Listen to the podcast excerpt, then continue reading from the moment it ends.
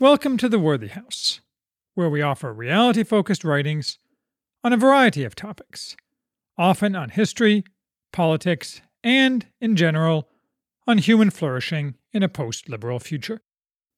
I am Charles, the maximum leader of the Worthy House, and today we are reviewing The Reckless Mind Intellectuals in Politics by Mark Lilla. Mark Lilla's books are all polished gems, perfectly and fluidly written, brief yet complete within the ambit Lilla sets for each of his works. This book, The Reckless Mind Intellectuals in Politics, was written about a decade after the collapse of communism. From its title, the casual browser might think it was a general attack on intellectuals. It is not that at all. Lilla is nothing if not an intellectual himself, and he sees a lot of merit in the world of ideas, if he also sees its limitations. Rather, this is an examination of why brilliant men and women of the modern world so often willingly dance with tyranny, in an attempt to draw a distinction between mere intellectuals, who often toady to raw power, and true philosophers, who pursue virtue.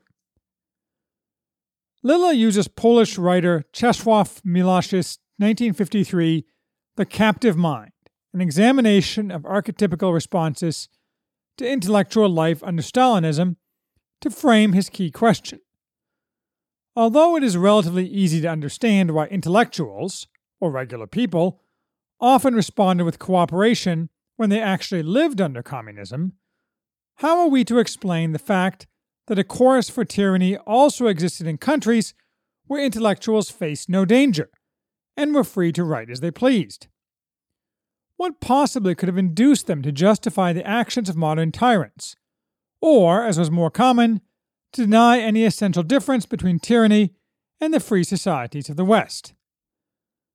While the tyrannies of which Lilla speaks include both communism and Nazism, in practice, though we know we're adverse to this, his almost sole focus is communism, for the simple reason that Nazism had few intellectual supporters outside the area of its rule, whereas for communism it was the opposite. And communism lasted far longer with far broader appeal to the philo-tyrannical intellectuals on which Lilla focuses. The book proceeds to examine a series of eight intellectuals and ends with an outstanding essay a discussion of Plato's failed attempt to instruct a tyrant of Syracuse, Dionysius the Younger, in the ways of justice and philosophy, where Lilla applies that ancient episode to today. Lilla begins with the personally linked trio of Martin Heidegger, Hannah Arendt, and Karl Jaspers, all German intellectuals prominent in the middle of the 20th century. He narrates their intertwined history at some length, with a focus on their shared love of philosophy, turning around the pivot of Heidegger's period of Nazi participation, most notoriously his year as rector of Freiburg University in 1933. There are some interesting bits here, including a colloquy between Jaspers and Heidegger, in which Jaspers asked, How can such an uncultivated man like Adolf Hitler govern Germany? To which Heidegger responded, Culture doesn't matter. Just look at his marvelous hands.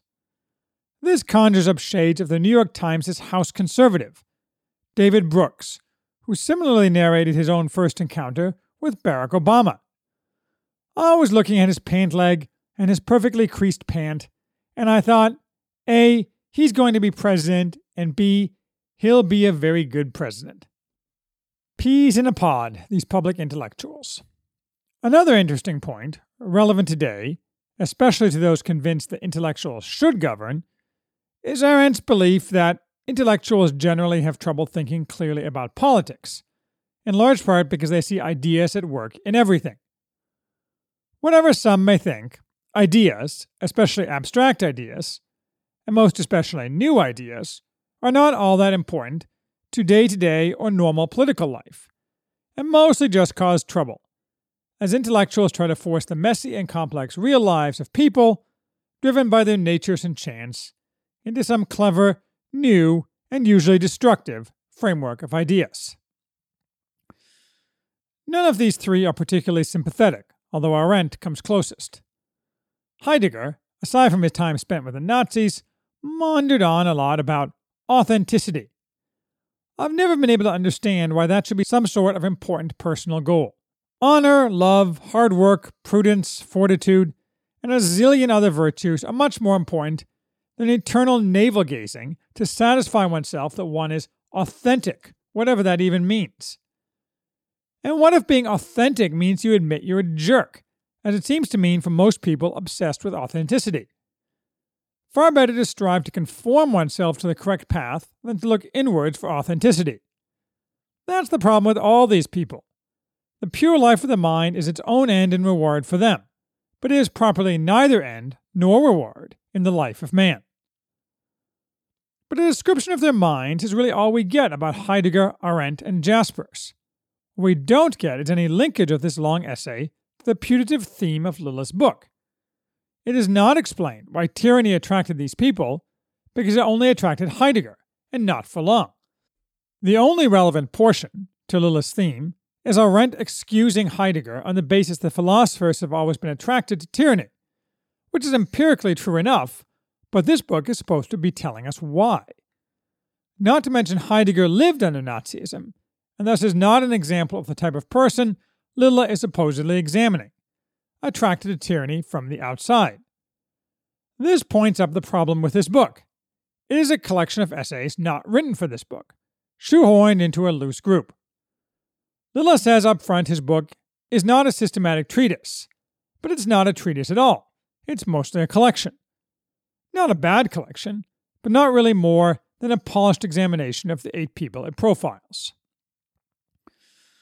More interesting is the next essay on Carl Schmitt, Schmitt achieved a brief moment of American political notability early in 2017, when sometime Republican and former conservative William Kristol compared Michael Anton, reactionary author of the famous Flight 93 essay and national security functionary in the Trump White House, to Schmitt. It was not a compliment, since to most, Schmitt is seen mostly as a crude Nazi philosopher, the crown jurist of the early Nazi period. But Lilla points out that not only is this not really the case, but that elements of both the modern left and right both see a lot of interest and value in Schmitt's thought. No doubt Schmitt was much more closely tied to Nazism than Heidegger. He was instrumental in the 1930s in providing legal justifications for various Nazi seizures and abuses of power, although he faded from relevance in view before the war. Like Heidegger, he was investigated post war, but not punished, for his dalliance with tyranny. And also, like Heidegger, he viewed himself as on a higher plane than the Nazis. In their world, or at least the mental world they constructed after the war, the superior mind of the philosopher was being used to guide those lower, and to bring them from their rough and brutal ways to a philosophical approach that would raise them up from tyranny to justice and clear thought. Not necessarily to liberal, democratic thought, of course, but to a type of thought acceptable to a philosopher in the mold of Plato. In Lilla's analysis, I know nothing independently of Schmitt's thought, but perhaps I should learn. The core of Schmitt's approach to politics is that all people have enemies. And as Schmitt said, tell me who your enemy is, and I'll tell you who you are. This means that everything is potentially political, because everything morals, religion, economics, art can, in extreme cases, become a political issue, an encounter with an enemy, and be transformed into a source of conflict. I found this fascinating because it is also the approach of the modern left to the world, except that their approach is not confined to extreme cases, but to every case. No area of life must be allowed to be free from their insufferable politicization. The logical conclusion is that every human grouping requires a sovereign, whose job is to decide what to do in the extreme or exceptional case. Most important of all, to engage in war or not with one enemy or another. The state's sovereign decision is just that a decision resting on no universal principle and recognizing no natural bounds. This philosophy, called today decisionism, opposes the liberal state as unnatural and contemptible, and views its supposed focuses, such as individualism, as fictions. In particular, Schmitt was enamored of the Roman practice of temporary dictators. He viewed the existence of the sovereign decision as what mattered, not its content. Thus, today Schmitt is viewed with favor by certain German conservatives, and, more interesting, by many German leftists. Because his brutal realism can help us today to rediscover the political and restore a sense of legitimacy through the popular will. His critique of parliamentarism and the principle of neutrality can be seen in a left wing light as unmasking domination in liberal societies. His unabashed defense of the friend enemy distinction is said to remind us that politics is, above all, struggle. Thus, the same people who lionize the Cuban struggle found a lot to like in Schmitt, because emancipation can be achieved through sovereign action much more easily than through liberal democracy. Lilla thinks this is, though not wrong, a too simplistic reading of Schmitt, and that Schmitt was primarily interested in creating an organic society. Citing Schmitt's interplay with Leo Strauss in the 1930s, and Schmitt's Roman Catholicism and Political Form, an obscure work, Lilla says that Schmitt argued that the Church's authority is legitimized symbolically through ritual, rather than legally through neutral rules. It sees itself as representing the entire body of the faithful, not particular individuals. Schmitt saw the Church's understanding of the good political order as having come under attack in the modern age, threatened by the idea of political individualism and by a capitalist economy that subordinated social ends to calculating means. As Lilla points out, much of Schmitt's thought is not actually compatible with Christianity and is closer to Gnosticism, but all this is nonetheless interesting and relevant to today, as liberal democracy dies. In this reading, Schmitt was not Nazi at all. He merely had a willingness to encourage any force that might do battle against the secularized liberal age. He describes himself repeatedly as a katechon, the Greek term St. Paul uses when speaking of the force that holds off the Antichrist until the Second Coming. Again, though, it tells us little about the supposed theme of Lilla's book. Lilla does say, but for nearly two centuries now, the advocates of liberal ideas have also found themselves confronted by opponents like Schmitt, who are so convinced that the modern age represents a cosmic mistake that they are willing to consider any extreme, intellectual or political, to correct it. While few of Schmitt's contemporary promoters may share his peculiar theological vision, many display his violent distaste for liberal society, and like him, they long passionately for a new dispensation.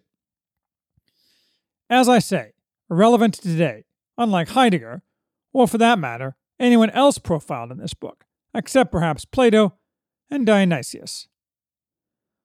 Lilla's next essay, on Walter Benjamin, Lilla has a keen interest in obscure yet fascinating Jewish thinkers, such as his focus on Franz Rosenzweig and his mystic Star of Redemption in Lilla's The Shipwrecked Mind, is no more successful in fitting into Lilla's purported theme. Benjamin committed suicide in 1940. Before that, he wrote various philosophical works, flirted with communism, and spent the last decade of his life in an insane project to voluminously record and synthesize life in 19th century Paris. All of modest interest, in particular Lilla's tying of Benjamin's occasional Jewish apocalypticism to reactionary thought. But this says nothing of why philosophers not under direct pressure endorse tyranny.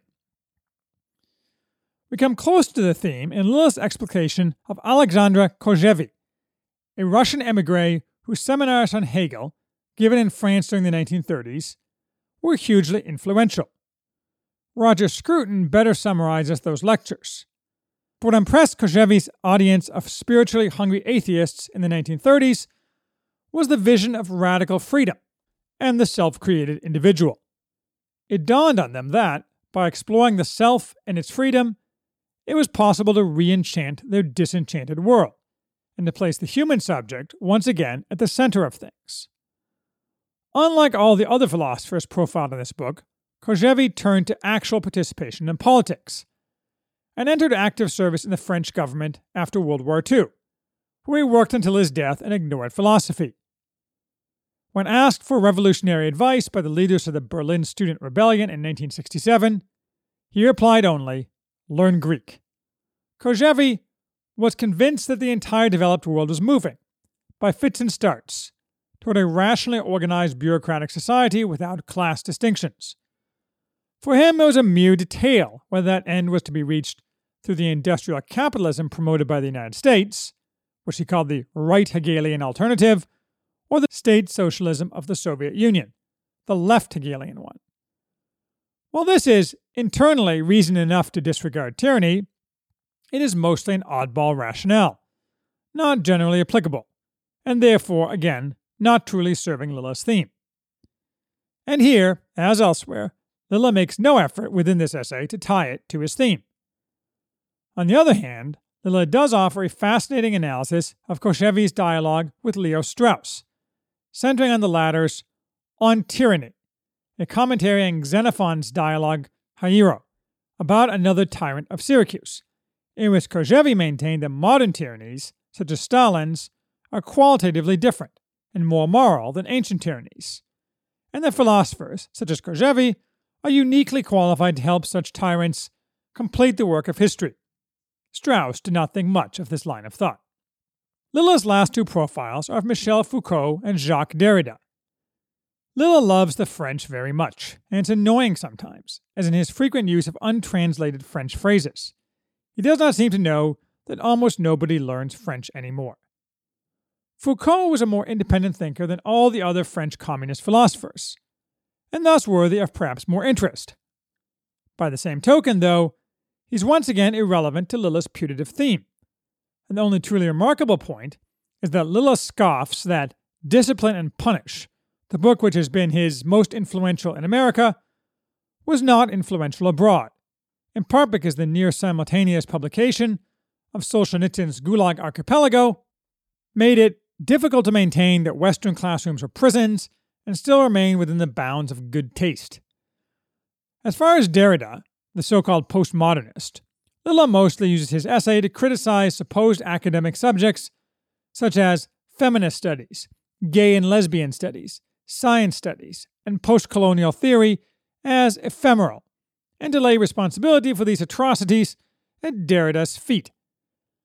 Postmodernism is long on attitude and short on argument, what appears to hold it together is the conviction that promoting these very different thinkers somehow contributes to a shared emancipatory political end which remains conveniently ill defined. At least, though, we are treated to more of Lilla's sparkling prose. Socrates equated justice with philosophy, on the grounds that only philosophy could see things as they truly are, and therefore judge truly. Jacques Derrida, mustering all the chutzpah at his disposal, equates justice with deconstruction, on the grounds that only the undoing of rational discourse about justice will prepare the advent of justice as Messiah. It is from the joke made at Heidegger's expense, when he returned from being rector at Freiburg University, that Lilla's last essay flows. This last essay, The Lure of Syracuse, is worth the price of admission and is among the best things I have ever read. A colleague asked Heidegger meaning to be nasty, back from Syracuse? The reference was to Plato's three trips to Syracuse in the 4th century BC, at the behest of his friend, a nobleman named Dion, to attempt to teach the new tyrant there, Dionysius the Younger, the value of philosophy, and through philosophy, the need for justice. He failed, miserably. Dionysius had little real interest, and then quickly started to fancy himself an autodidact philosopher who should himself instruct Plato. In the end, Plato barely escaped with his life, and ultimately Dion rebelled, after being exiled, and overthrew Dionysius, and was himself ultimately assassinated. Dionysius the Younger was also the king who featured, along with the eponymous courtier, in the legend of the Sword of Damocles, although this does not figure in Lilla's essay. Lilla notes that the problem of Dionysius is as old as creation. That of his intellectual partisans is new. As continental Europe gave birth to two great tyrannical systems in the 20th century, communism and fascism, it also gave birth to a new social type, for which we need a new name the philo-tyrannical intellectual. Lilla then explores a variety of explanations for the rise of this new type of individual from Isaiah Berlin's concept that the Enlightenment, with its desperate attachment to hyper-rationality and total rigidity, led to the Gulag, to the more common theory that modern tyrannies are substitute religions. Along another axis, Lilla explores the social history of intellectuals in European political life, contrasting those who ascribe modern tyranny to too much or too little political engagement. Here we begin to actually reach for, if not determine, the answer to Lilla's question why do intellectuals often love tyrants? Returning to Dionysius, Lilla concludes that what is needed, and what is lacking in modern politics that as a result often leads to tyranny, is the old ideal of self mastery in the face of love, where love, eros, the longing to beget in the beautiful, can engender both good and bad, as in the image Socrates used of the two horses pulling a charioteer. The tyrannical man is the mirror image of the philosopher. He is not the ruler of his aspirations and desires. He is a man possessed by love madness, the slave of its aspirations and desires, rather than their ruler. And Lilla draws a sharp distinction, following Plato, between teachers, orators, poets, what we today would call intellectuals, who cannot master that passion. Rather, such a man dives headlong into political discussion writing books, giving speeches, offering advice in a frenzy of activity that barely masks his incompetence and irresponsibility. Such men consider themselves to be independent minds, when the truth is they are a herd driven by their inner demons and thirsty for the approval of a fickle public. What they and everyone needs is an education in intellectual self control. Failure to obtain that education leads to tyranny and to a love of tyrants by intellectuals. Dionysius was one such, and the arc of his life paints the path that modern philo-tyrannical intellectuals have followed, marching like lemmings. Lilla ends noting what Plato saw long ago that there is some connection in the human mind between the yearning for truth and the desire to contribute to the right ordering of cities and households. But this urge can easily become a reckless passion, and so long as men and women think about politics, the temptation will be there to succumb to the lure of an idea, to allow passion to blind us to its tyrannical potential, and to abdicate our first responsibility, which is to master the tyrant within. The author's conclusion is succinct enough and of universal applicability. Unfortunately, he does not apply it to its most relevant present use, to the modern ideology of liberal democracy, which is just as much an ideology as National Socialism or Communism, if not, precisely, in Lilla's term, a master ideology. If Lilla's analysis is true, which I think it is, modern liberal democracy is doomed because it is based on precisely the opposite of mastering the tyrant within. The Enlightenment project is to offer ever more individual freedom and so called emancipation, and require ever less self rule of one's aspirations and desires.